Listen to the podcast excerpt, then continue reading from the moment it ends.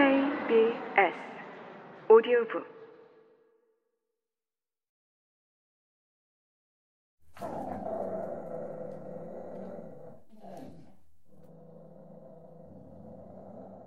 앙상하게 말라버린 여우는 남자가 피를 내기 위해 다가오면 원한 서린 눈으로 노려보며 으르렁거렸지만 그뿐이었다. 이미 여우는 짖거나 물기는커녕 캥캥거릴 기운조차 없었다. 남자가 장가든 지 3년째 되던 해 여우가 죽었다. 남자는 무척 아쉽게 여겼다. 그러나 이미 금덩이는 많이 뽑아두었고 장사도 잘 되고 있었으므로 여우가 없어도 어떻게든 잘 해 나갈 수 있을 것이라고 생각했다. 죽은 여우의 털가죽은 벗겨서 아내에게 선물로 주었다. 여우가 쇠약해져 있는 동안 털이 많이 빠지고 가죽도 상해서 그다지 예쁘지 않았지만 아무것도 모르는 남자의 아내는 남편에게 여우 목도리를 선물로 받고 좋아했다. 얼마 지나지 않아 남자의 아내는 임신했다. 결혼한 지 3년이 되도록 아이가 없었기 때문에 부부 모두 대단히 기뻤다. 열 달이 지나서 남자의 아내는 아들과 딸 쌍둥이를 낳았다. 남자아이가 먼저 나왔고 여자아이가 나중이었다.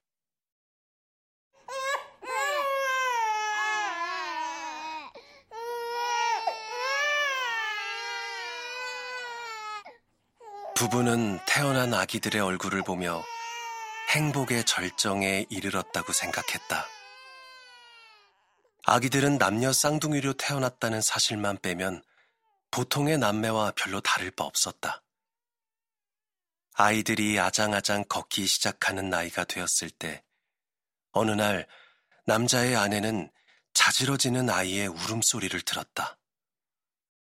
황급히 방으로 뛰어 들어가서 보니 남자아이가 여자아이에게 달려들어 물어뜯고 있었다. 흔히 있는 남매 간의 싸움이라 생각하고 남자의 아내는 아이들을 떼어놓고 남자아이를 야단치면서 울고 있는 여자아이를 달랬다. 여자아이의 목에 상처가 있었기 때문에 남자의 아내는 어린 딸에게 신경 쓰느라 아들이 손톱과 입가에 묻은 얼마 안 되는 피를 아깝다는 듯이 열심히 핥는 모습은 눈치채지 못했다.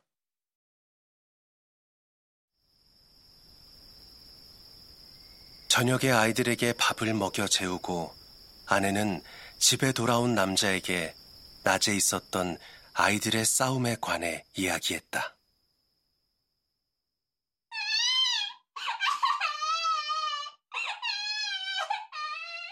이야기하는 도중에 다시 집안이 떠나갈 듯한 비명과 울음소리가 들려왔다. 부부는 놀라서 아이들 방으로 달려갔다. 여자아이가 공포에 질려 온 힘을 다해 울면서 버둥거리는 가운데 남자아이는 낮에 자기가 핥힌 여동생 목에 상처를 물어뜯고 조그마한 손톱으로 헤집으면서 열심히 혀를 날름거려 목에서 흘러나오는 피를 핥고 있었다. 남자의 아내가 아들을 가로막으며 딸을 안아 올렸다. 남자아이는 여동생을 아는 엄마의 팔에 덤벼들어 깨물었다. 남자의 아내는 깜짝 놀랐으나 아픔에도 불구하고 안아 올린 딸을 떨어뜨리지 않으려고 반사적으로 아들을 뿌리쳤다.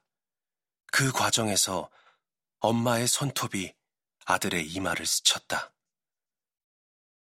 아내에게 덤벼드는 아들을 떼어놓으려던 남자는 아내의 손톱이 스친 아들의 이마가 반짝이기 시작하는 것을 보았다. 아들의 이마에 난 가느다란 상처에 남자가 익숙하게 보아왔던 황금빛 액체가 맺혔다. 아내가 피 흘리는 딸을 달래는 동안 남자는 아들을 안고 이마를 손가락으로 쓸어보았다. 상처는 깊지 않았다. 금빛 액체는 조금 스며 나오다가 곧 멈추었다. 이마에서 금빛 액체가 더 이상 흘러나오지 않게 될 때까지 아들은 손가락과 입가에 묻은 여동생의 피를 짭짭거리며 핥아먹고 있었다. 남자는 그것이 무슨 의미인지 곧 깨달았다.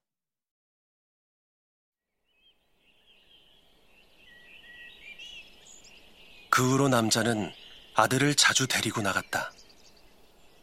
아내는 남자아이가 활달해서 집안이 답답하니까 여동생에게 장난을 치며 괴롭히는 것으로 생각해서 남편이 어린 아들을 데리고 외출하는 것을 반겼다.